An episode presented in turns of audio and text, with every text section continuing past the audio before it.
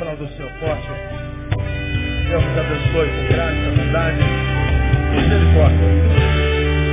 Aleluia. Vamos poder se assentar? Abra sua Bíblia em Mateus capítulo 11. Irmãos, nós estamos já ao longo desse mês gravando em DVD todos os sermões que nossa igreja ministra. E tem alguns que me abençoaram tanto que eu quero gravar em DVD e ainda não estão. E esse é um que você vai se lembrar dele. Claro que cada vez que se prega é diferente. Mas eu queria compartilhar com vocês Mateus capítulo 11.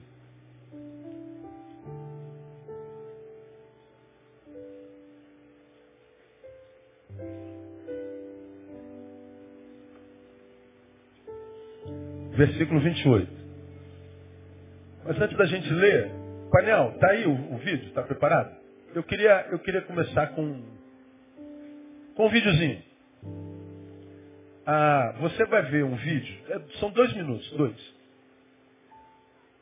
E eu queria que você visse da seguinte forma, você vai ver a cena, então você vai testemunhar o que aconteceu no vídeo.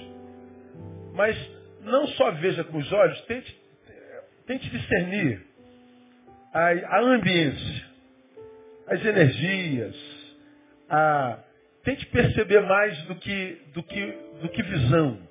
Usa mais do que os teus olhos. Para depois a gente falar um pouquinho sobre o que a gente vai compartilhar com os irmãos. Passa o vídeo.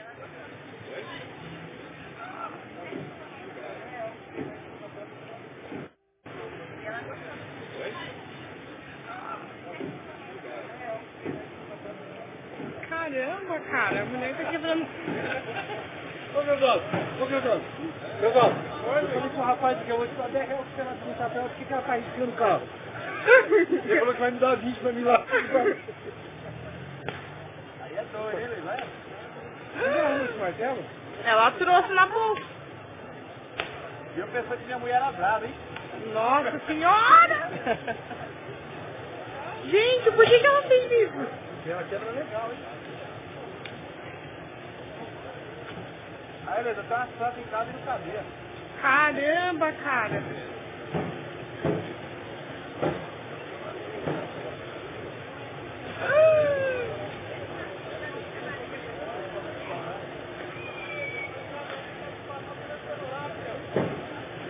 Caramba, cara.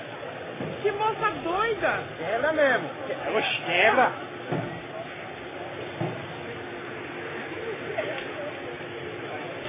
Pior que ela tá fazendo dando risada, né?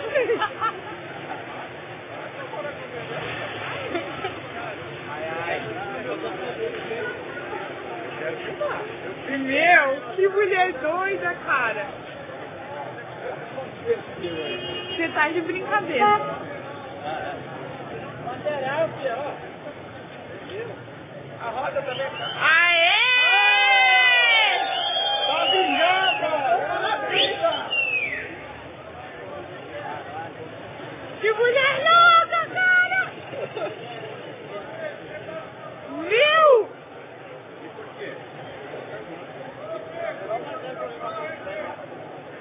Agora tem meu carro, né? Cara do céu, que mulher louca! Pegou um táxi e foi embora. Cara do céu! Mas eu queria quebrar do teto solar Até- do carro, né? até- Aí até- é mais caro. 2 e 15, Nossa. painel. Depois tem palavrão, aberto aí. Chegou a 2 e 15? Chegou. Muito bem. Depois tem palavrão pra caramba e vai escandalizar. Vamos lá, vamos analisar o vídeo? Nós vimos uma mulher que fez o quê? Que quebrou o carro todo. Então, o, o tema do vídeo é Mulher surta aí. Curiosidade. Ah, vai para o computador, bota assim, ó. Homem surta ou mulher surta. Depois tente contar os vídeos de quanta gente surtando. E os tipos de surtos. É impressionante, é assustador. Vivemos um tempo de surto, surto, surto, surto, surto. Essa mulher surtou. E no centro da cidade pegou o martelo, quebrou o carro todo. Diferente do que todo mundo pensou, não é o carro do marido, não é carro de amante, não é nada disso. A história não, não interessa. ah, ela quebrou tudo. Então isso que os nossos olhos viram. Agora, o que mais que a gente percebe na ambiência? O que, que a gente pode destacar? Me ajudem. Bom, ninguém fez nada. Alguns paravam, olhavam a mulher quebrando tudo. Pô, tô atrasado e vai, vai embora. Outros, o quê? Filmavam, riam. Hã? Aplaudiram a mulher, virou heroína. A que filmou, a que a voz é, é, é mais proeminente, vocês percebem nela, caraca, meu, que mulher louca! Caramba! É. Aí depois ela fala os palavrão, pô, que mulher doida, mané! Puxa vida! É, ela, ela fala com, com uma admiração. Ela fala, a, a, o homem falando, rapaz, eu pensava que a minha mulher era braba. Eu tinha uma santa em casa e não sabia. Caramba! Aí deixa eu perguntar aos irmãos. No total, a cena que se viu despertou indignação ou admiração? Admiração.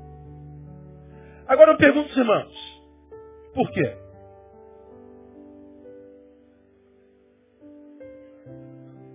Hã?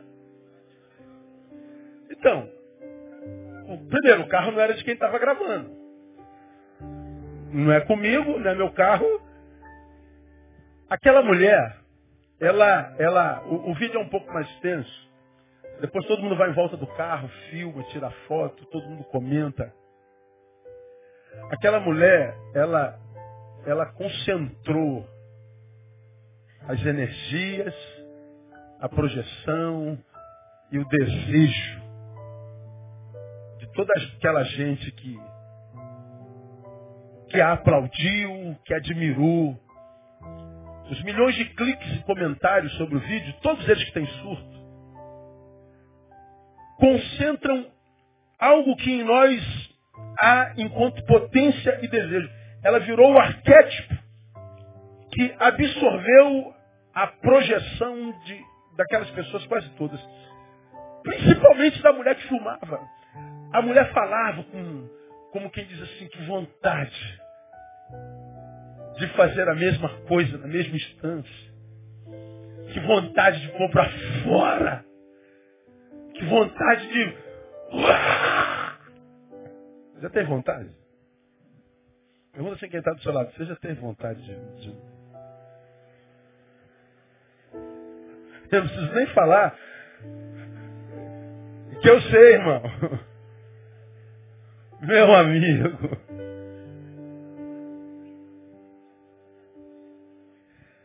Ela virou um totem, um, um, um, arquétipo de pessoas que haviam meu Deus, ela está fazendo e vivendo o que eu gostaria de.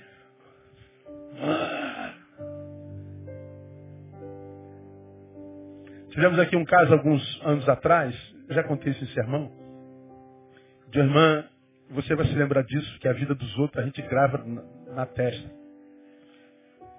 25 anos de casada, um casamento aparentemente blindado. Ela recebe um, uma carta anônima. Seu marido tem um caso com a sua sobrinha. Ela não, não, não ouviu. Recebe uma outra carta anônima. O filho da sua sobrinha, do seu marido. Seu sobrinho, filho do seu marido. Não ouviu. Aí tem um telefonema anônimo assim, ó, se você for na casa da sua sobrinha agora, você pega ele no flagra. Pegou no flagra. Descobriu que de fato era filho do marido. Ela tem um surto. Ela tem um surto de ira. Ela vai no quintal, acha um, pedaço de ferro e ela volta para pegar os dois. E ela não consegue pegar os dois, ela não tinha compleição física para isso. E ela, os, os dois conseguiram fugir dela, mas ela ainda em surto com a barra de ferro. Ela quebra a casa toda, ela quebra tudo, ela despedaça tudo. Ela conseguiu virar a geladeira. Ela jogou o, o, o fogão longe. Ela quebrou televisão. E a televisão não é essa que a gente tem hoje não, fininha não. Era aquele bagulhão. E jogou tudo no chão. quebrou a casa toda. O carro zerinho do marido estava plantado, estacionado na calçada. Ela vai para a calçada, faz exatamente isso. Ela quebra o carro todinho, zerado, zerado, mas quebra tudo. Ela quebra o carro todo, arranha tudo, todos os vidros, faróis, lanterna. Ela quebra tudo, ela surta. Ela sai de lá, pega um ônibus e ela corre para a igreja.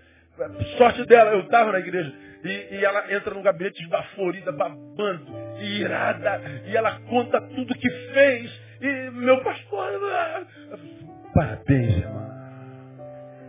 Bom que a senhora fez isso. A senhora acertou. Mas como que eu acertei? Se a senhora não faz isso, a senhora infarta. A senhora ia morrer por gente que não valorizou nem a sua vida. Fez bem. Fiz bem, fez bem, mano. Agora vamos para o seu médico. Quem era o seu médico? É o doutor Manel, nosso médico amigo aqui, que atende quase todo mundo da igreja. Aí eu não conhecia o doutor Manel e, e, e eles foram para o médico e ela contou tudo para o médico e ela falou que foi para o pastor. Aí ela falou, o que, seu pastor disse? Meu pastor falou que eu estava coberto de razão. Aí ele falou, quero conhecer seu pastor, ele está certo. E viramos amigos. O doutor Manel é um, um querido amigo. Surtos, surtos, surtos. Todo dia surto, surto, surto, surto. Essa semana, um pastor amigo meu falando com o André, amigo, se eu cito o nome, algum de vocês conhece. Pastor de uma igreja batista por muitos anos, não é mais batista, entrou para o G12, foi viver aquela loucura toda é, espiritual que você vê por aí. E essa semana ele teve um surto, saiu nu pelas ruas, bateu na esposa, quebrou a casa, brigou com vizinhos, e, e, e arrumou briga na rua e apanhou, chamaram a polícia, ele está internado. Surtos surtos. Nós vemos tempo dos surtos. Nós estamos cansados. Nós estamos sobrecarregados. Nós estamos cheios. Parece que Jesus sabia que esse tempo chegaria. Ele fala num dos textos do Evangelho que nós devemos cuidar com a sobrecarga no coração. Já preguei sobre isso, não é sobre o que eu vou falar hoje para que vocês não se vejam sobrecarregados. Sobrecarregados é carregar uma carga além daquela que a gente pode suportar. Bom, quando ele diz que nós devemos ter cuidados para que o nosso coração não se veja sobrecarregados com as é, bebedices e glutonarias da vida, ele fala de um problema de autogestão. Quando ele fala de bebedices e glutonarias, ele fala de comida e bebida, ele fala de coisa material, de coisa cotidiana, de coisas básicas. E ele diz que ninguém se veja sobrecarregado disso.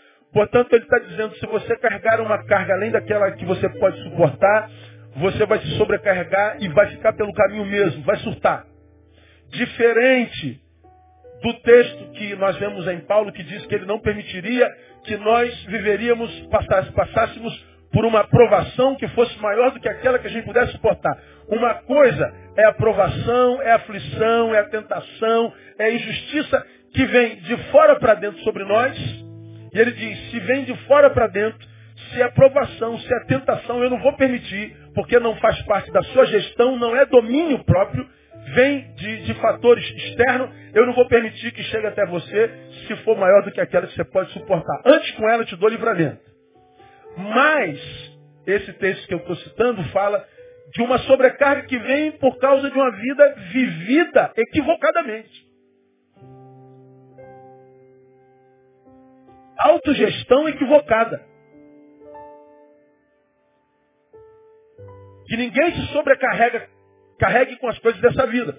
Mas como Jesus sabe do nosso potencial de desobediência desde o Éden, ele então na minha concepção, manda Mateus capítulo 11, versículo 28, que eu e você conhecemos muito bem, onde ele faz um convite. Vinde a mim, todos os que estáis o quê? Cansados e sobrecarregados. E qual é a promessa? Eu vos aliviarei. Jesus sabe o que é isso. Ele sabe o poder da sobrecarga e o poder do cansaço. Por isso que ele faz convite para os dois. Você que está cansado e você que está sobrecarregado. Cansado é aquilo que acontece conosco quando a gente tem um problema de gestão equivocado. Os surtos que são epidêmicos no mundo hoje, Só você pesquisar, você vai ficar assustado. A gente tem a sensação, quando lida com isso, que é um efeito dominó, que o dominó do surto já foi, já foi é, derrubado lá 10 anos atrás e está chegando. Já está ali, ó, na, curva da Nogueira de Sá e já está chegando aqui. E, e, e, que vai cair todo mundo. Rapaz, eu vejo tanto isso que eu falo, meu Deus, será que isso é... Isso pega mesmo, isso é igual epidemia de, de, de sei lá de quê? Porque os surtos se avolumam. De onde vem os surtos? Das sobrecargas. De onde vem sobre, as sobrecargas? É autogestão equivocada. E o que, que a autogestão equivocada que gera sobrecarga produz no homem? Cansaço. E o que, que o cansaço faz? Arrouba o homem de si mesmo. O cansaço, você já aprendeu, é o que, se não tratado, nos impossibilita de. É isso que é o cansaço. Eu posso, eu posso, é, é, porque eu não estou cansado, e usar da minha força e carregar uma, uma, uma, uma caixa dessa.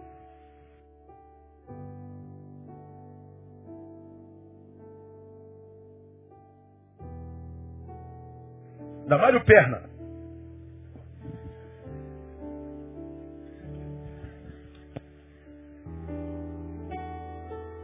Mas se eu ficar fazendo isso além do que é necessário, posso machucar a coluna.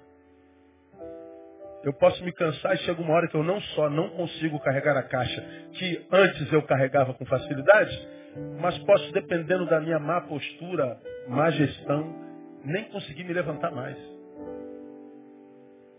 Aí o que, que o sujeito fala? Oh, Deus, por que, que permitiste? Eu falei, como não permitir, filho? Esse é o desenvolver da fisiologia. Se você pega o ferro com a postura equivocada, tua coluna vai, vai sentir, vai estourar o músculo. Você quer que eu faça o quê?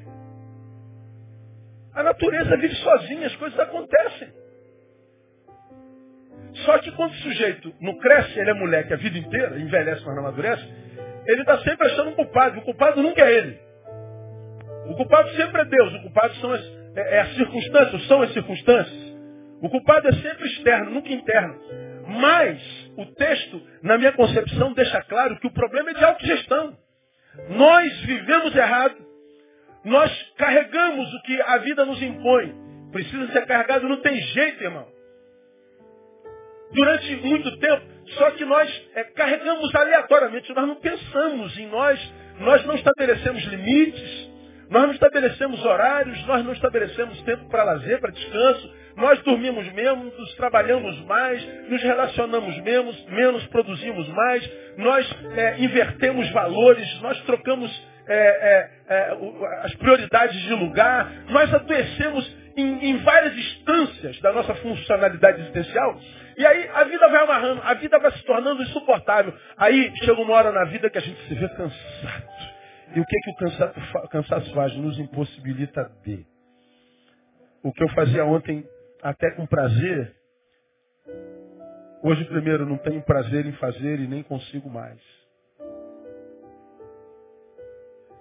O cansaço roubou minhas possibilidades. Eu continuo sendo o mesmo. Só que as possibilidades diante de mim já não são mais as mesmas. Porque você mudou, Neil? Não, eu cansei. E o cansaço é um ladrão de possibilidades. O que, que essa mulher perdeu? O equilíbrio. Ela chegou no limite, perdeu o bom senso, perdeu a, a, a, a tudo que diz respeito a equilíbrio. Ela simplesmente rompe com todos os limites. Bom, no caso, é um carro alheio. Mas tem gente que adoece. E como diz Eclesiastes, tem possibilidade de cura. Surtou, fez tanta besteira. Perdeu mulher, perdeu filho, perdeu emprego perdeu saúde, perdeu ânimo para a vida. E aí estão os 25 suicídios por dia que acontecem no Brasil, os 87 no Japão, os 1 milhão de suicídios que acontecem no mundo a cada ano, um a cada 40 segundos. E a gente pergunta, aonde é que essas pessoas adoeceram? Não, é, é, adoeceram no processo. Elas começaram bem, como quase todos nós começamos. Sempre bem intencionado trabalhando com dignidade, acordando cedo, dormindo tarde, ganhando o pão de cada dia, motivado pelas crianças é, é, é nas quais é, nós temos, é, sobre as quais nós temos responsabilidade, tem que trazer o leite da criança. E a gente começa sempre bem. O problema é que o cansaço nos impede de acabar bem também. Você está aqui perdido, não vive a vida que vale a pena. Mesmo que ninguém saiba, você sabe que não vale a pena. Isso aí que você está vivendo não você não sonhou. Tem nada a ver contigo. É só você olhar para trás e que você vai se lembrar quando é que você começou. Você começou bem. As intenções eram boas.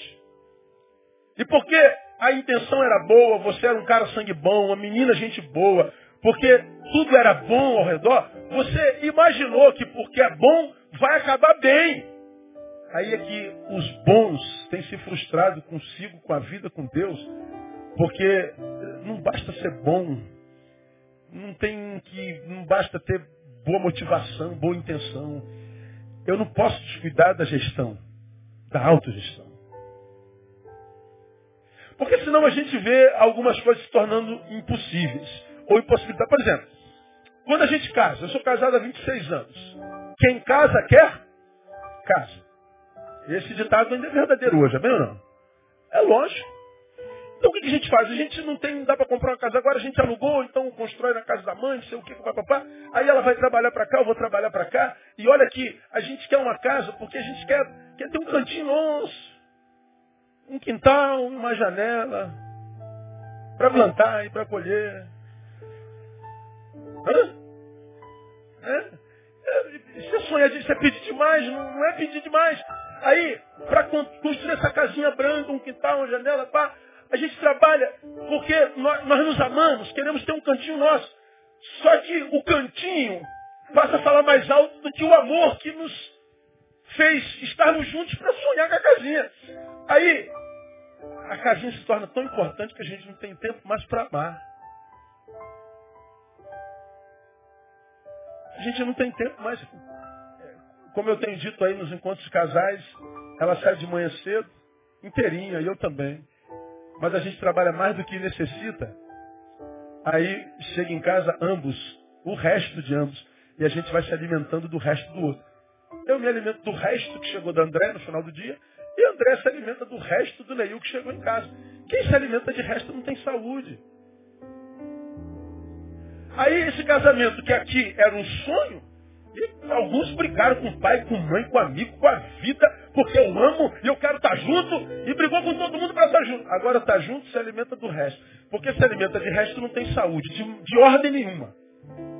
E aí o casamento vai adoecendo. Não percebemos que a casinha já foi comprada, o quintal e a janela, só que o quintal já está cheio de mato. Porque antes a gente queria para plantar e para colher. Porque agora a gente já está pensando numa casa maior. Antes a casa era necessidade, a casa maior é para ostentar. Antes a gente trabalhava por necessidade, agora por ostentação. Então a gente faz mais do que o necessário. Aí, quando a gente tem o casarão, não tem mais um lar para botar dentro. Aí a mesma casarona que a gente lutou para construir vai ser a causa da nossa briga litigiosa, da nossa, do nosso divórcio litigioso. Meu Deus, onde é que nós erramos? Erraram lá atrás, começaram muito bem. Mas só, só começar bem não interessa, tem que, tem que atentar para a gestão.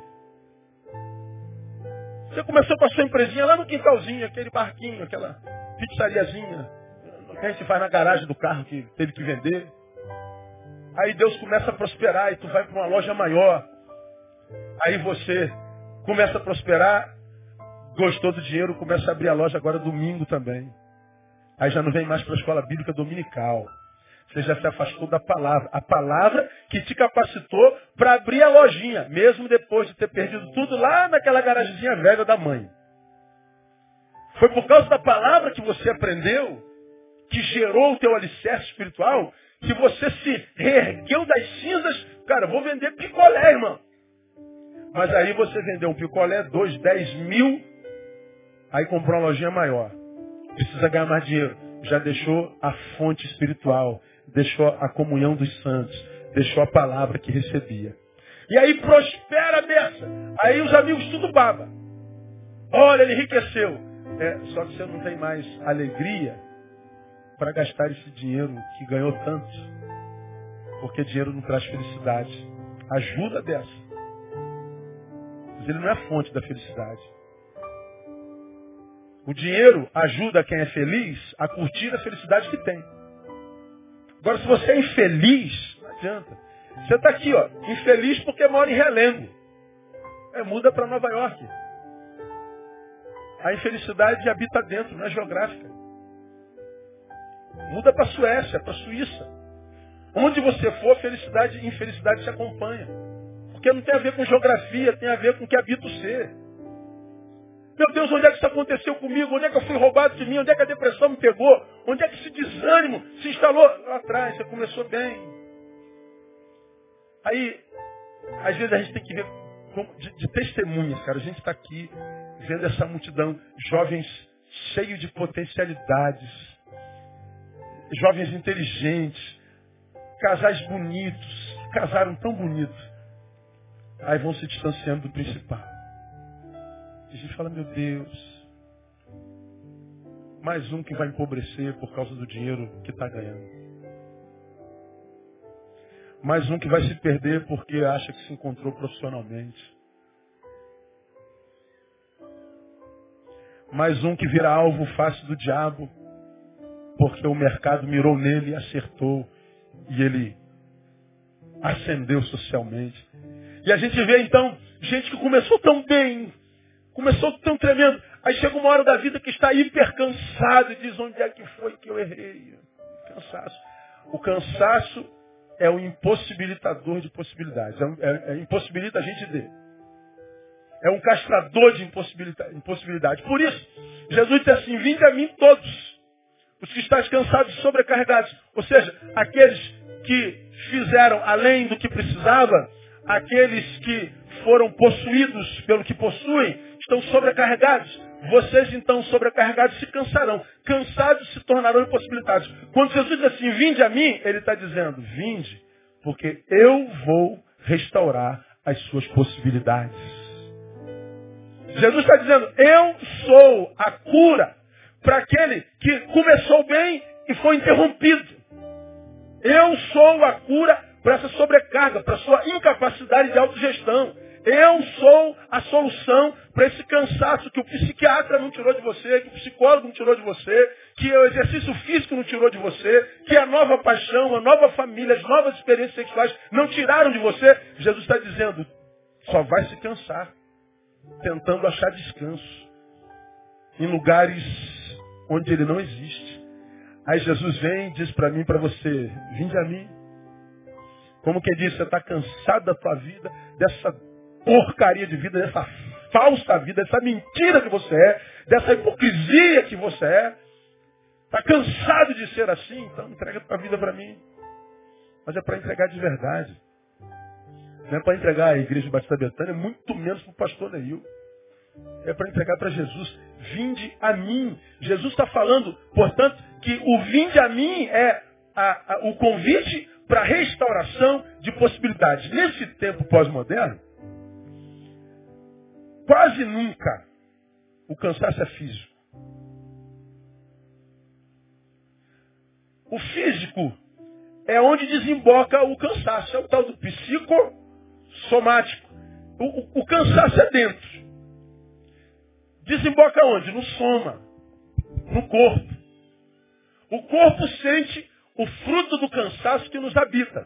Por isso que Jesus, Jesus conhece a gente melhor do que a gente mesmo, ele diz, tomai sobre vós o meu jugo, aprendei de mim, que sou manso e humilde de coração, aí então encontrareis descanso para quê?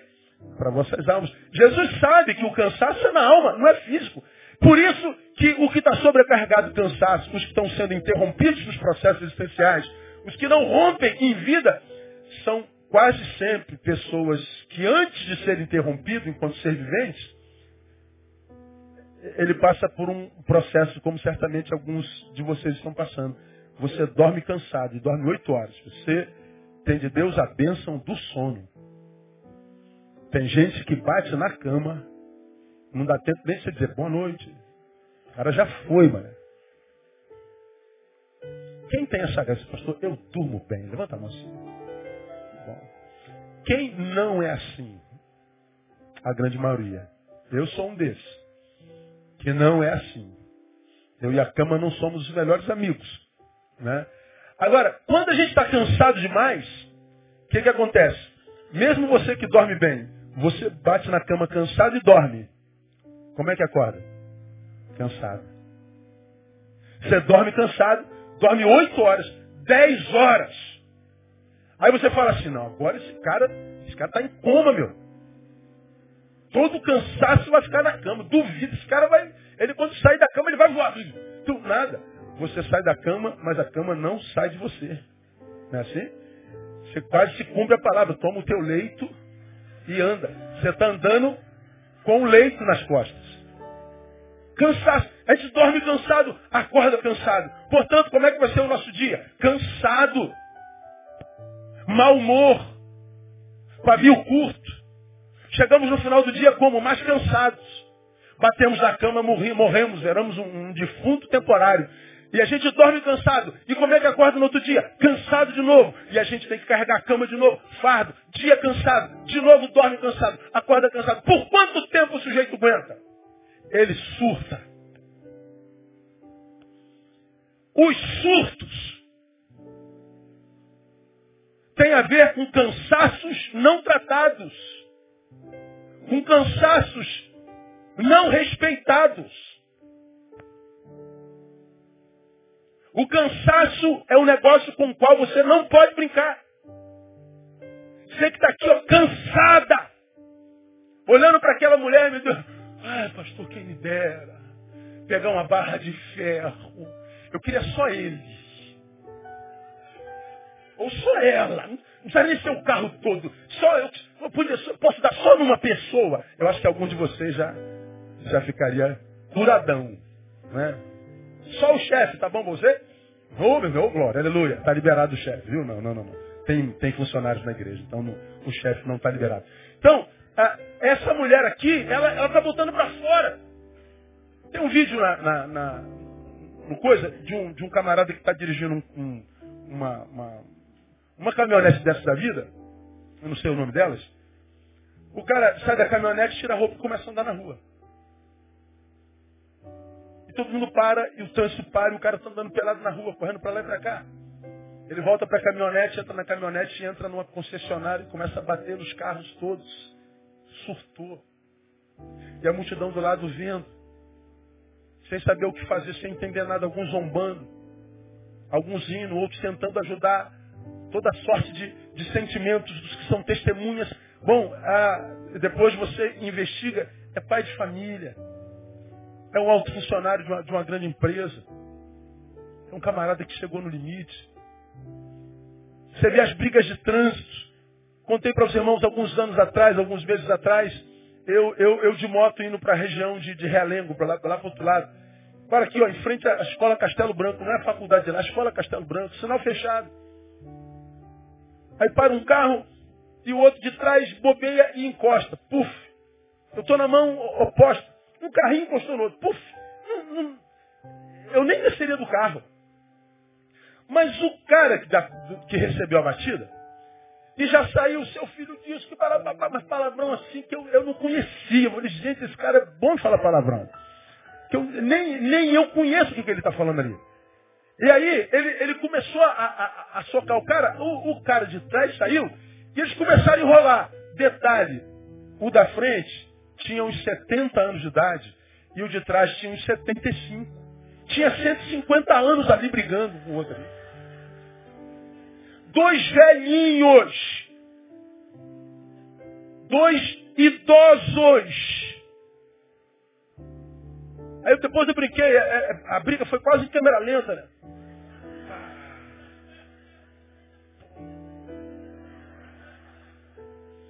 Os dois rolaram no chão. Para minha surpresa, as pessoas vai parar a moto para tentar apartar. Eu não meto na briga de ninguém, mas velhinho daquele jeito. Mas alguém chegou primeiro que eu, graças a Deus, e separou a briga. Aí eu falei, o que leva um idoso?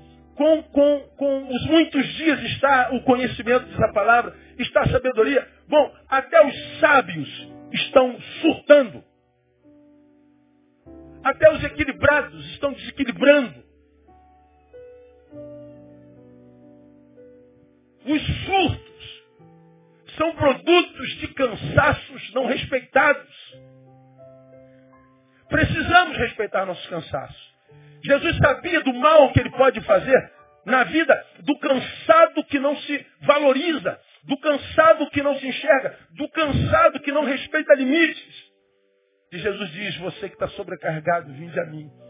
Agora, de que cansaço Jesus está falando? É só o físico? Não, não é só o físico. Mas são outros tipos de cansaço. E hoje em dia nós temos muitas fontes de cansaço, e eu vou compartilhar com os irmãos. Veja se não é exatamente o que acontece com a gente hoje. Por exemplo, acho que todos nós temos cansaços comum. Cansaços, por exemplo, de ter medo. Estou cansado de ter medo.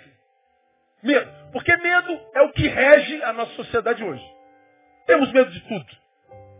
Temos medo de sair à noite, temos medo de barato, temos medo de ser traído, temos medo de kit, temos medo, temos medo. Só que a gente não sabe o que, que o medo gera em nós. O medo gera um cansaço que, na minha opinião, é um dos mais poderosos e mais difíceis de ser vencido. Ter medo cansa. Por exemplo, medo de não poder ir e vir sem ter que me preocupar.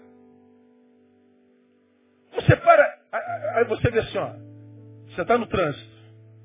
É, tem lá o, como é o negócio que tira a foto? O pardal. Aí está escrito assim, ó, é, entre 6 e 10 horas. Depois das 10, tu acredita que ele não vai se multar? Mas o lugar é escuro. Se a gente está em lugar escuro, todos nós com o vidro fechado. Medo. A gente está na rua caminhando. Ah, mulherada com a bolsa aqui. Medo. Nós estamos parados. Cara, vamos ficar parados aqui não, porque já são 10 horas da noite. Medo. Nós temos que estar tá, tá sempre armados. Nós temos que estar sempre em QAP, como diriam os militares. Nós temos que estar sempre de prontidão. Porque é como se nós fôssemos o alvo de uma bala que vem de qualquer canto, a qualquer hora. De que nós fôssemos um, um, um, uma presa que caminhávamos nas savanas americanas cercadas de leões. Então nós somos a próxima vítima. Medo, medo, medo de não poder ir e vir livremente, sem, sem preocupação. Medo de perder o emprego. Quem não tem medo de perder o emprego? Medo de, de, de o casamento acabar. Medo de ficar sozinho. Medo. Medo de não ser aceito. Medo de ser rejeitado. Medo de não conseguir casar. Medo, medo de fracassar. Medo de ganhar um não. Por isso a gente não chega lá. Ah, medo. De, eu não vou falar com ele não, porque eu tenho medo. Do que? Vai dizer não. E qual o problema do não? não? Não tem problema. Vai continuar exatamente como está. Você não tem. Você vai pedir, vai ganhar um não. Vai continuar sem, dá no mesmo. Mas por que, que a gente não vai com medo, não? Medo, medo, medo, medo de morrer, medo, medo, medo, medo, medo. Por causa de tanto medo, de todos os lados, em todas as vertentes, brota na pós-modernidade o transtorno do pânico. Virou uma doença. Aí o que, que acontece com quem está passando por depressão, caminhando para o pânico? Não há ameaça física real alguma. Mas os sintomas do medo são tão poderosos que quem passa por isso tem vontade de sair correndo. Nós queremos sair daquela geografia como um maluco. Você começa a perder a capacidade de respirar. O que, que foi, irmã? O que, que foi, cara? Eu estou tendo uma crise de pânico. Mas por quê? É uma, é uma crise. O cara tem vontade. Quem passa por isso tem vontade de sumir do barco. Vai correr para onde? De onde? Não há razão. Mas a sensação é como se o leão estivesse ali e a gente tivesse que encarar. Perdemos o controle. E a gente se chafurda no remédio. Por quê? Porque você não percebe que ter que estar tendo cuidado o tempo inteiro cansa, meu. Você não pode mais sentar e simplesmente relaxar, relaxa. Bem, ó, fica ligado. Aí, teu, teu, a tua psique tá assim, ó. como, como, como um, um, um, um telefone buscando sinal, né? como um Nextel, numa cidade do interior tentando achar algum sinal. Coitadinho, não vai conseguir nunca. O pessoal da Nextel vai mandar ele matar. Aí ele está ali, ó, ó, rodando procurando sinal. Quando roda, roda, roda, roda, não acha sinal, o que, que acontece com a bateria? Acaba rápido. Mas minha bateria já acabou? Já. Por quê? Está procurando sinal. O que, que você acha que acontece com a gente quando a gente vive com medo? Oh meu Deus, será que eu vou conseguir?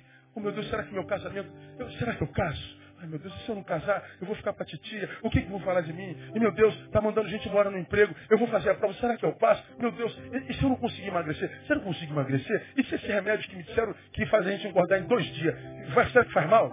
Faz, irmão. Se emagrece em dois dias, vai matar você, irmão.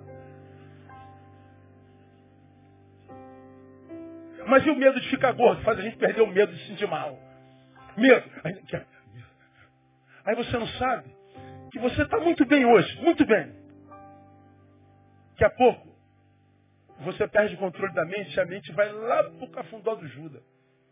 Aí você diminui passo, você está desconcentrado das coisas. Ei, ouve, hein? Oi, onde é que você estava? Você tem esses espasmos uma vez, aí no outro dia duas, no outro dia dez. Dificuldade de concentração. Você não consegue mais fazer o que fazia com tanto prazer. Porque você está no, no, giroscópio buscando um, um foco. Você não consegue mais focar. Porque o medo, esse medo cansa a gente. O medo é uma fonte de cansaço, de impossibilitador de terrível. Isso é uma marca da pós-modernidade. É inevitável. Não há como não ter medo. Não há como não ter receio. Ora, se não há como não ter receio, como é que a gente faz, pastor? Toma conta do teu receio. Não menospreza teus medos. Pastor, o senhor tem medo? Ah, tem. Ah, tem. Não tem? E eu me preocupo demais com os meus medos. Me preocupo tanto que toda vez que ele tenta me dominar, eu digo para ele, você encontrou um cara casca grossa. Você encontrou um, um José Aldo Júnior da psique. Pô, tu viu a luta de José Aldo ontem, mano? Que isso, moleque é bom demais. Aí, o medo vem. É aquele negócio tentando dominar tentando desconcentrar. Não, não finja que não está acontecendo nada. Não brinque. Não, vai passar. Não, bobagem, isso é bobagem. Não todo mundo sente isso. Nada, isso é uma coisinha que aparece aqui, é, é verdade. Agora se apareceu outro, se apareceu amanhã, apareceu depois, e não tinha há, há, há um mês atrás, não brinca com esse negócio. Porque pode impossibilitar de pode fazer a nossa vida ficar sobrecarregada. Mas aí, para os que estão cansados de ter medo, há uma palavra do Senhor. Abra a tua Bíblia, Isaías 41.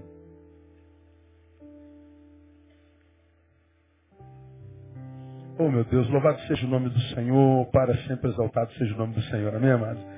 Não há nada a respeito do que a Bíblia não fale.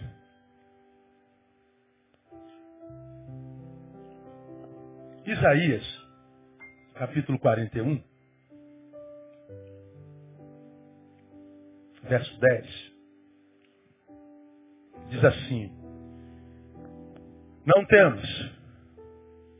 Por quê? Porque eu sou contigo. Não te assombres. Por quê? Porque eu sou teu Deus. Eu te fortaleço. Eu te ajudo. Eu te sustento com a destra da minha justiça.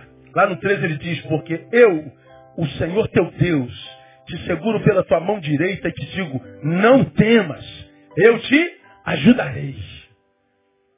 Por que, que a Bíblia está repleta de palavras? Não temas, não temas, não temas, não temas. Porque Deus sabe o poder que o medo gera em nós. Deus sabe o quanto o medo desconstrói em nós a fé em nós mesmos. Se eu tenho medo, eu vejo a fé em mim fenecendo. Porque eu, eu, eu vejo um inimigo, um algo a ser feito, desenvolvido, e antes eu encarava como leão. O medo diz assim, não, Neil, você não vai conseguir, Neil. Foge, Neil. Foge, Neil. O que, que o medo fez em mim? Roubou a fé que eu tinha em mim mesmo. Roubou minha estima. Quando o medo rouba a fé que eu tenho em mim, quando o medo rouba a estima que eu tinha e que por causa dessa estima me fazia lutar para conquistar, quando o medo tira isso de mim, eu me acovardo e decreto inconscientemente o status quo no qual estou, o, o, o momento que eu vivo, nesse instante, como definitivo. Se você faz isso na tua vida, você está dizendo, Deus, eu estou anulando o meu futuro. Eu estou impossibilitando dias melhores. Por que, Neil? Por causa do medo. Esse medo cansa demais. Esse medo rouba de nós futuro. Esse medo rouba de mim ou de nós a fé em nós mesmos. Esse medo transforma a gente num ser que vive muito aquém da sua possibilidade. E viver aquém da possibilidade, como, como eu já preguei aqui, potencial não desenvolvido. Houve um tempo na nossa relação, minha esposa tinha muitos complexos na vida. Isso bota aí 20 anos atrás, 15 para 20 anos atrás, já contei essa história aqui. E via minha esposa tentando se achar no ministério, tentando responder à função de esposa de pastor. Isso é um sofrimento. Hoje não mais, a gente simplesmente, né? Ela é Andréia e eu sou Neil e pronto. Mas naquela época, tinha que ir a postura, roupa de pastora, postura de esposa de pastora, tem que falar como esposa de pastora, andar como esposa de pastora, ter a vida de esposa de pastor e o de pastor. E Andréia via Neil crescendo e ela se sentia quem desse homem zarrão espiritual. Oh, leve engano. E ela sentava, abria seu coração. Meu Deus, eu preciso achar no ministério. E que para pai. Eu não falava nada, deixava ela na crise dela. E havia angustiado. Às vezes aparecia no cantinho chorando tal. Não temos dificuldade de compartilhar nossas fraquezas, não. Até que um dia ela cansada, está cansada. Chorou de novo. Eu falei assim, posso falar qual é o teu problema? Pode. Teu problema é potencial não desenvolvido.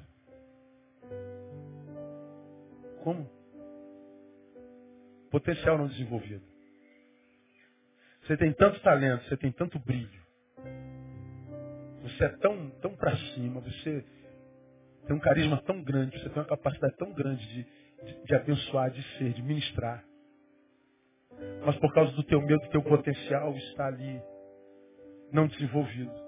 Há uma potência de você como um vulcão querendo, querendo entrar em erupção mas você ficar retendo por alguma razão. Eu joguei a bomba e saí. Ela ficou potencial não desenvolvido. Como alguns de vocês vão ficar depois desse sermão? Potencial, potencial não desenvolvido. Potencial não desenvolvido. Potencial não desenvolvido. Até que Deus começou a trabalhar na vida dessa mulher. Hoje, olha que maravilha que ela é. Brilha. Abençoa. Quando ela chega, é chegando, irmão, a gente vai chegando. Quando bota aquele saltão, então, não tem quem resista aquele negócio. É uma coisa de louco. Potencial desenvolvido. Ela botou para fora o que por medo sepultava.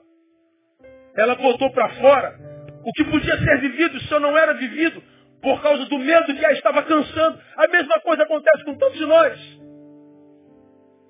Você sabe que há um potencial em você gigante. Você sabe que podia ser um ser humano muito melhor, um servo muito melhor. Mas ouviu o, o pai ou a mãe, você não vai dar em nada. Você é um fracassado. Você serviu na igreja e falaram, olha, você viu o que falaram a teu respeito, você abandonou a vocação abandonou a fé, por causa de fofoca alheia, e agora está aí tendo que vender a imagem de que está bem, sabendo que não está. Mentindo para si mesmo. E nessa noite eu digo para você, no nome de Jesus, você está cansado de ser aquém das suas próprias possibilidades. De ser essa coisinha como podia ser um coisão para Deus de ser isso que é, que está apenas nos olhos dos outros. Todo mundo te inveja, acha que você é o cara. Mas você sabe que não tem nada a ver com o que eles pensam que você seja. Você acha que vai aguentar essa mentira por quanto tempo? Não brinca com o teu cansaço, meu irmão. Deixa o Espírito Santo de Deus ministrar no teu coração nessa noite. Ter medo de, de pagar o preço de romper. Isso cansa. Cansado de ter medo. O oposto medo não é coragem. O oposto medo é bom senso. Por que nem o que você não é o que devia ser? Medo. Não. Eu não sou por causa do que ele disse. Eu tenho bom senso. Quem é ele para falar o que disse a teu respeito? Que poder é esse que ele, seja ele quem for, exerce sobre tua vida? E por que, que eu digo isso? Por uma simples razão. Nós não somos o que os outros dizem que nós somos. Você não é o que teu pai diz que você é. Você não é o que tua mãe diz que você é. Você não é o que teu, tua noiva, teu marido diz que você é. Você não é nem o que você pensa ser. Você é o que a Bíblia diz ao teu respeito. E o que a Bíblia diz ao teu respeito? Que você em Jesus é muito mais do que vencedor. A Bíblia diz que nele você pode todas as coisas. Essa palavra é para você. Então, anula o poder do homem e se deixe atrair pelo poder da palavra do Filho do Homem que disse, vinde a mim, eu vou restaurar tuas possibilidades. Nessa noite eu quero profetizar, Deus está mudando a tua história no nome de Jesus. Amém, amado? Catuca alguém que está na sua frente e fala assim, ó, Deus está te mudando hoje. Oh, aleluia, glória a Deus. Ah, eu sei o que eu estou falando para vocês. Pensa num moleque complexado quem antigo aqui conhece a minha história. Aos 14 anos, 14 anos, eu andava agarrado com a minha mãe, vinha para a lá. Me achava mais burro, mais magrelo, mais orelhudo, mais feio. Vê se eu posso me achar feio desse jeito. Não como. Eu, eu olhava para mim e via o de pior. Na igreja, igreja pequenininha, quando aparecia um adolescentezinho se engraçando, dando mole, como a gente falava. Antigamente, querendo tirar um piso. Lembra disso? Brincar de pera, uva, maçã, salada mista, lembra disso? Quem é dessa geração aí, irmão? Aí, tá velho, mano. Tá velho. Chegava uma menina próxima, não, estava zombando de mim. Estava mangando de mim. Passava na prova, nada, foi, falava antigamente cagado. Era como a gente falava. Só depreciação, só depreciação, só depreciação. O meu olhar sobre mim era carnal. Não era um olhar espiritual, você já aprendeu. O olhar carnal é olhar para o outro e ver a sua pior parte. O olhar espiritual é olhar para o outro e ver a sua melhor parte.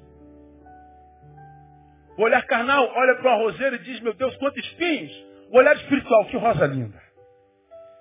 Estão olhando para a mesma coisa. O olhar espiritual é olhar-se no espelho e dizer, eu vejo uma preciosa de Deus.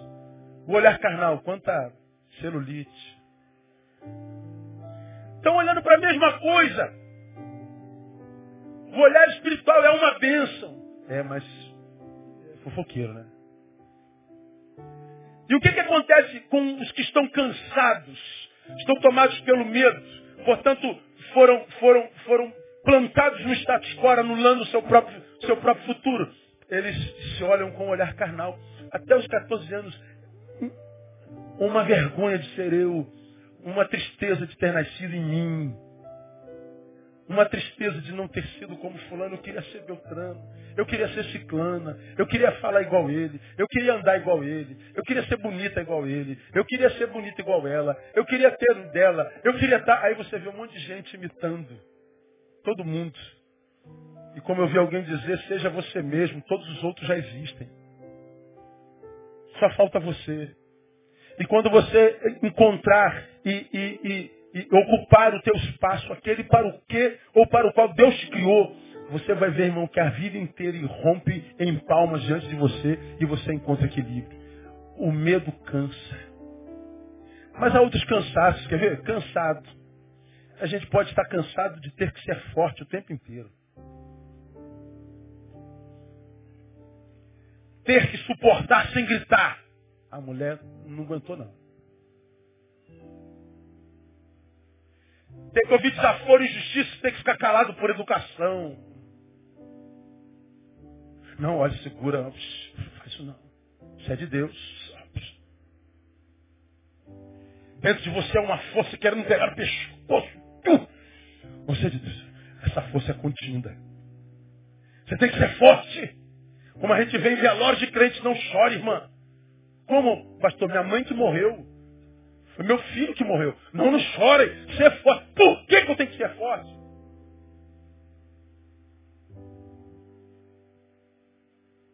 Cansado de ter que suportar se gritar, de não poder demonstrar o quanto está doendo. De ter que responder a pergunta, tudo bem? Tem que dizer, tudo bem. Mentira! Nunca está tudo bem. Tudo é muita coisa. Tem que ser forte e manter o sorriso congelado no, nos lábios. Isso cansa. Tem que ser forte para não, não, não, não poder chorar.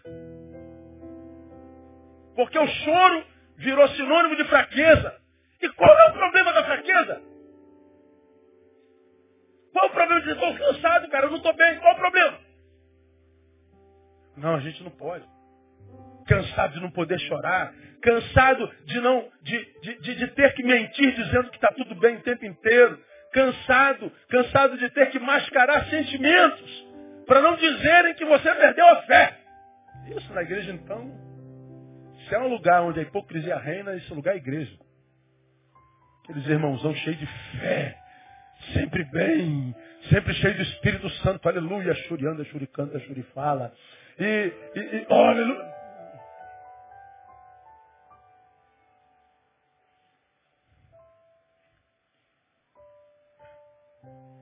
Cansado de não poder ser fraco, quando nós estamos fracos.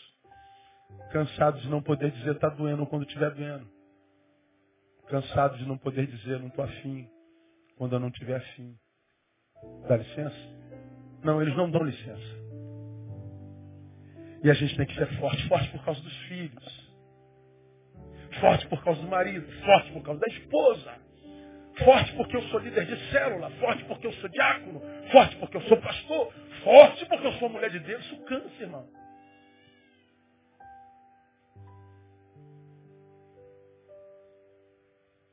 Cansa não poder ser gente, com todas as implicações de ser gente.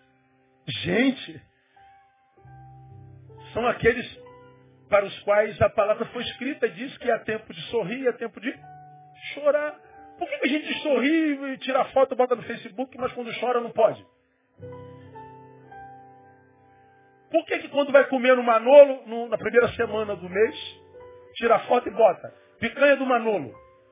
Mas a, a, o, o, almoço da, da, última semana do mês ninguém bota. Ovo frito com arroz da marmita. Ninguém, ninguém bota.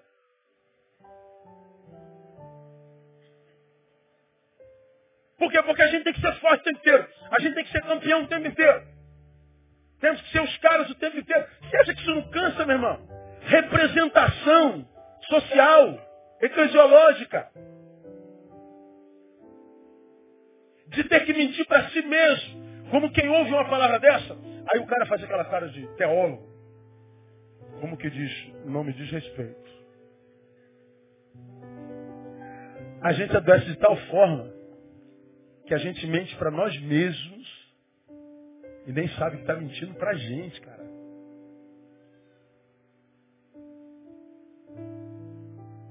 Me lembro até de um pastor de 70 anos chega no meu gabinete de terno e gravata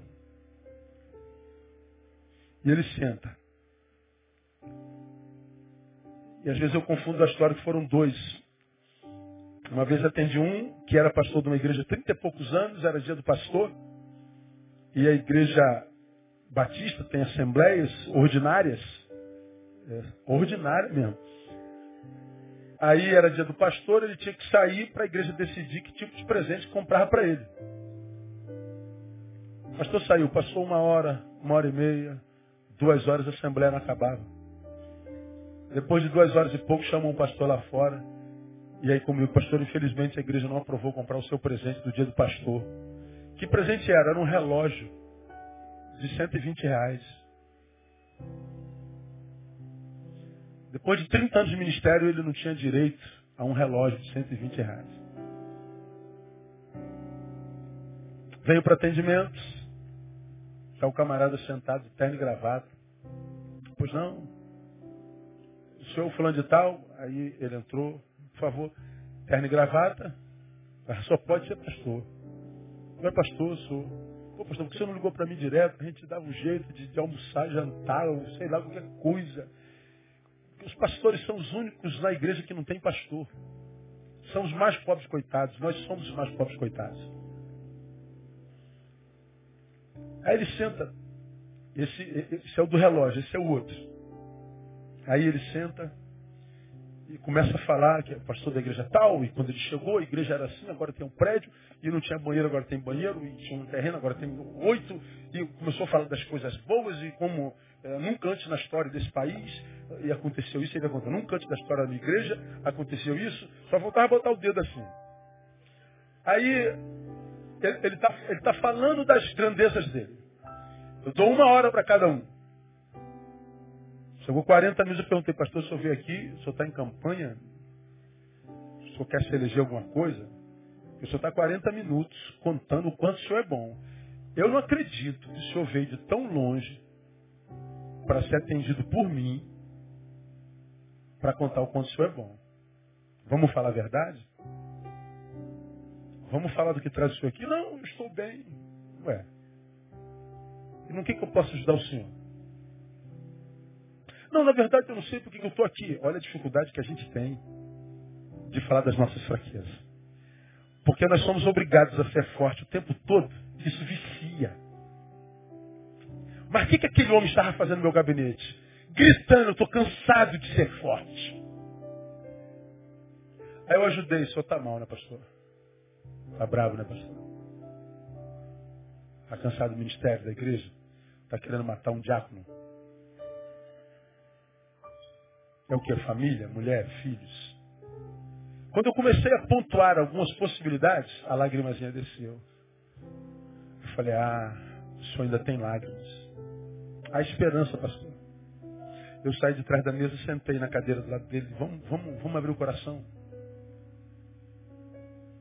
Ele começou a falar devagarinho, como quem tem dificuldade de falar das suas derrotas, das suas dores. E daqui a pouco ele falou, falou, falou e começou no choro compulsivo. O homem não parava de chorar. Ele.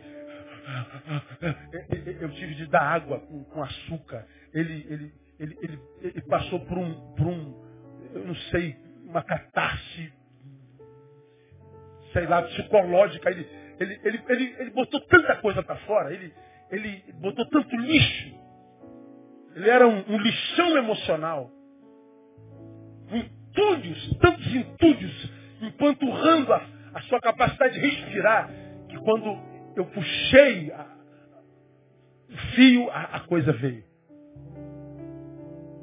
Havia tanta podridão dentro, tanta dor, tanta, tanto lixo não tratado.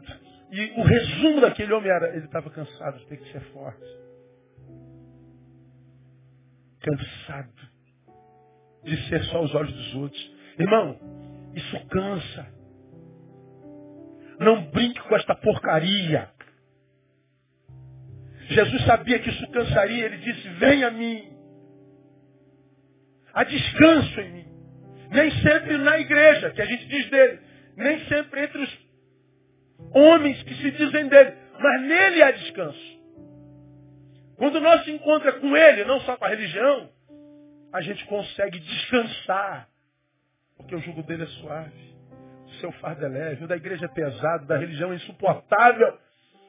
E ter que ser forte. Não poder dizer está doendo. Não poder dizer droga. Não poder chutar o balde de vez em quando, mesmo que você correr atrás dele depois. Não poder se retirar para cuidar de si. não poder ser um ser humano, com todas as implicações de sê-lo, isso é mortal. Cansaço. Cansado de ter que ser forte. Cansado. Há um outro cansaço, a gente termina aqui. Ih, é um bocado dele.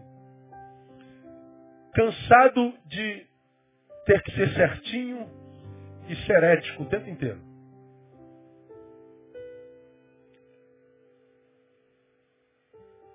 De lutar ferozmente contra as minhas fraquezas e defeitos. Aí, como por exemplo, vamos, vamos, vamos, vamos correr na praia? Vamos, vamos dar uma. Aquela mulherada. Aquela homarada. Os caras estão correndo na tua frente, você que é um homem de Deus. Quantos homens de Deus nós temos aqui? Diga assim, glória a Deus. Não sentir firmeza, quantos homens de Deus nós temos aqui?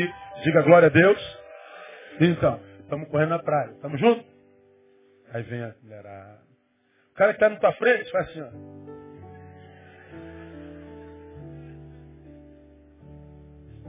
Mas tu é crente. Está sentindo a mesma coisa que ele. Aí tu fica assim, ó.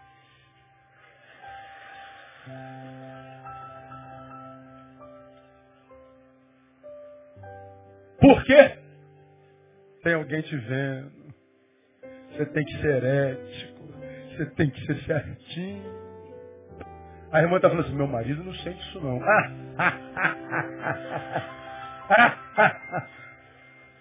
Eu ia fazer uma coisa que não vou fazer não, que eu posso acabar com o seu casamento. Temos que ser ético. E o pior, quando é que a gente sabe que está doente? Eu não estou sentindo nada. Eu declaro que eu não estou sentindo isso. É aquela espiritualidade xiitas que não geram vida na vida de ninguém, só geram mentirosos, cansados de, de entrar em crise com o mau caratismo dos outros.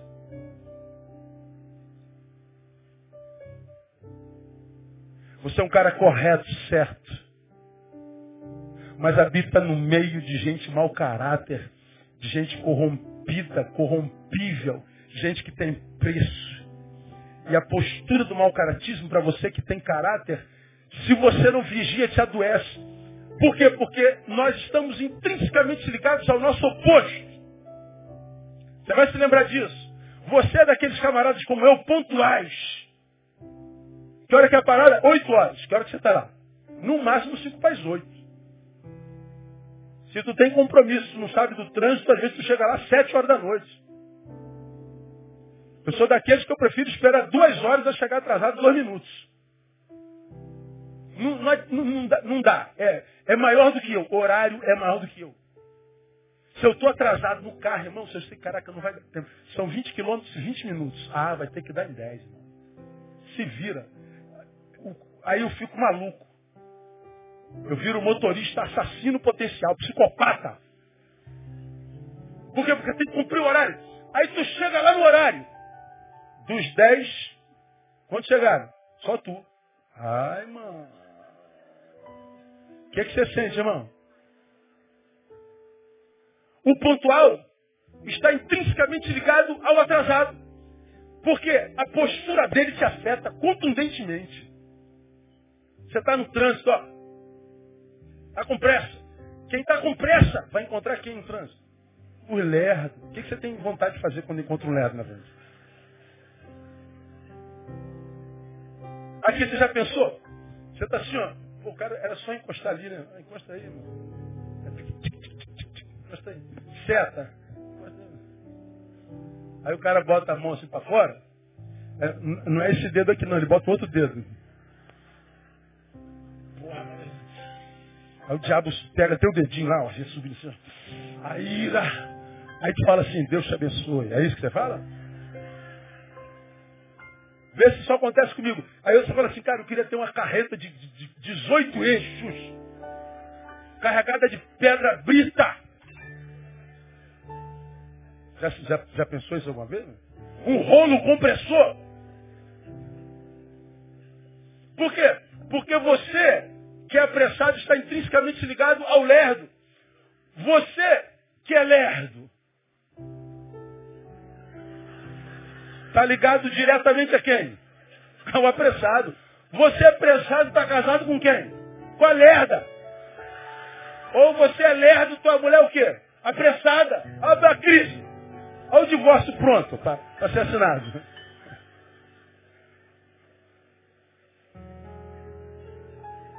E tem características em nós que não muda. Não muda. Eu não tenho como virar lerdo. Para mim, problemas existem para serem resolvidos. Cara, eu estou vendo a coisa acontecendo. Eu não tenho nada a ver com isso. Aí eu estou vendo os caras.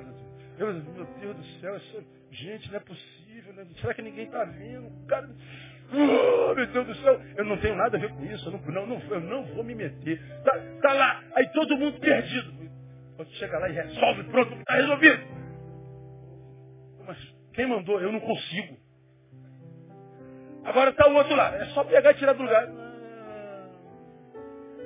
Ah, fica tranquilo. Jesus está no controle.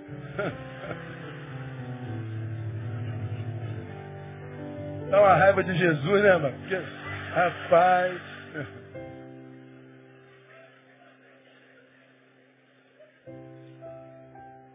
Ó, eu já estou falando há uma hora e quinze. Você está cansado? Nós estamos intrinsecamente ligados. Você é responsável.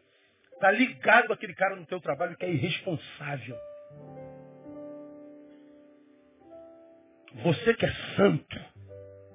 Está intrinsecamente ligado ao teu amigo que é carnal. É um crente vagabundo. A postura dele te, te, te adoece no tempo da globalização, a gente sabe da vida de todo mundo. E você não sabe o quanto na web, na rede, nós somos contaminados uns pelos outros. Ligados diretamente ao nosso oposto. E a gente vai cansando. Eu não sei o que está acontecendo comigo. Oh, meu Deus do céu, preciso conversar com alguém. Cansado de ser certinho, de ser de perder o sono com a responsabilidade de alguns, de não poder relaxar nunca por causa de tantos relaxados, de ser perfeccionista, de chorar tanto tempo quando minhas imperfeições falam mais alto. Você entra em crise com as suas crises, você não se perdoa.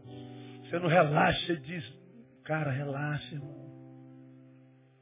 Você está evoluindo, não acontece da noite para o dia.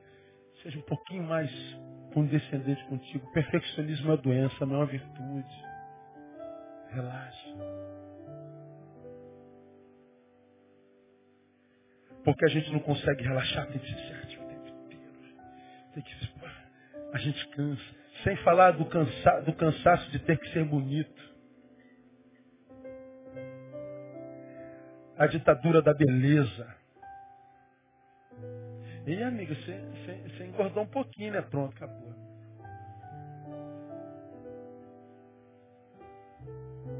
Ah, não gostei dessa roupa não. Pronto, acabou. Vai lá, você troca a roupa todinha. E, e você gostou da roupa. Mas essa coisa que eu tenho que ser bonito, que eu tenho que ser performático, que eu tenho que estar malhado, que eu tenho que estar dentro do peso. Essa, essa, essa, essa loucura que as crianças já estão contaminadas, as crianças estão preocupadas com peso. A criança tem nove anos, está preocupada com performance, se o, se o sapato combina com o lacinho de cima. Não, mas eu não vou com essa roupa. A criancinha está na loja, quem, quem escolhe a roupa é ela. Ah, que saudade da, da dentro de casa, Maria Mansa, quando meu pai me levava no socorro. É sapato Vulcabras e calça tergal e dá glória a Deus. Sim, senhor.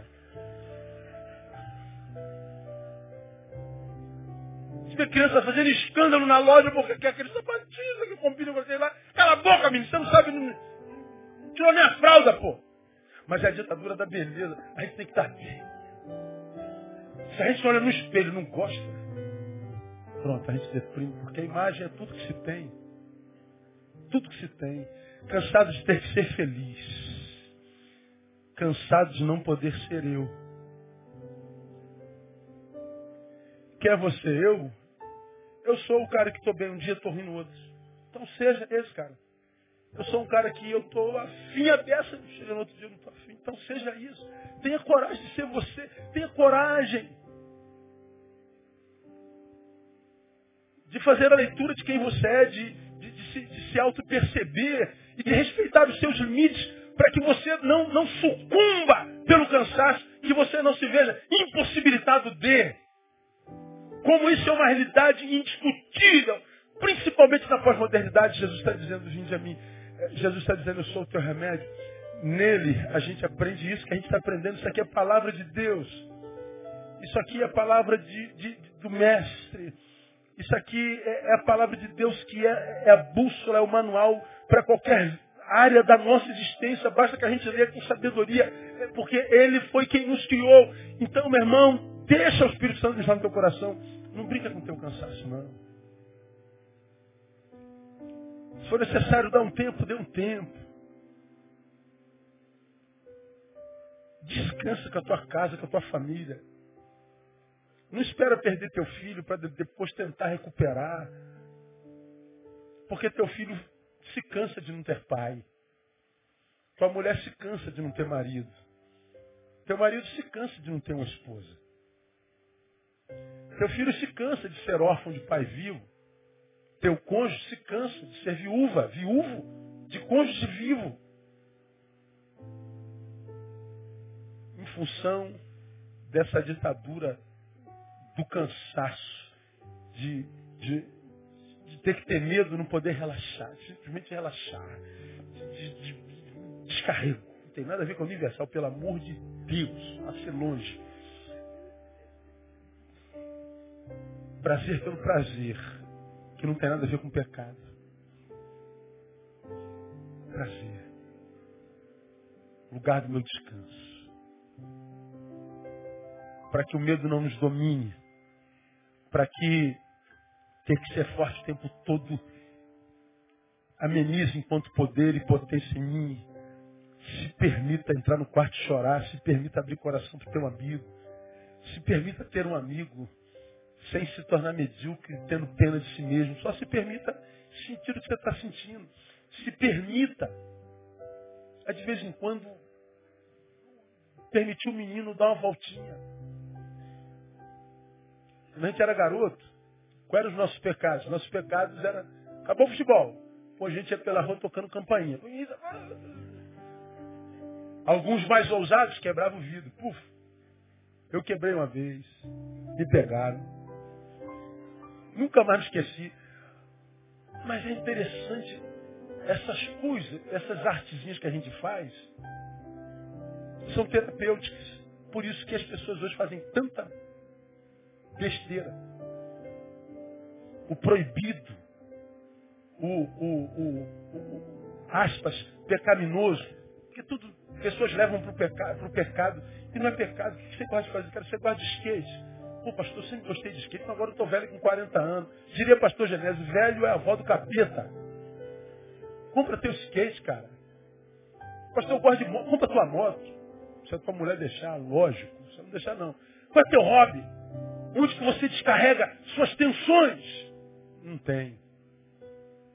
Você acha que vai aguentar por quanto tempo? Termina o culto respondendo uma pergunta imaginária. Pastor, o que, que o senhor acha que Deus está fazendo conosco com essa palavra nessa noite? Eu respondo. Deus está amando muitos de vocês, porque Ele sabe que tem muita gente cansada aqui. Ele sabe o quanto você está cansado. Teu marido não imagina.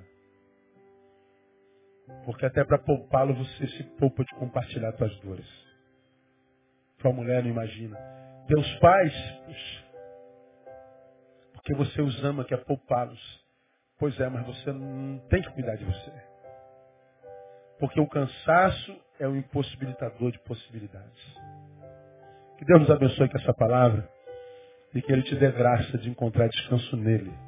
De fato, de verdade, para que você viva muitos anos e muitos anos com qualidade. Recebe essa palavra em nome de Jesus? Então aplauda ele forte.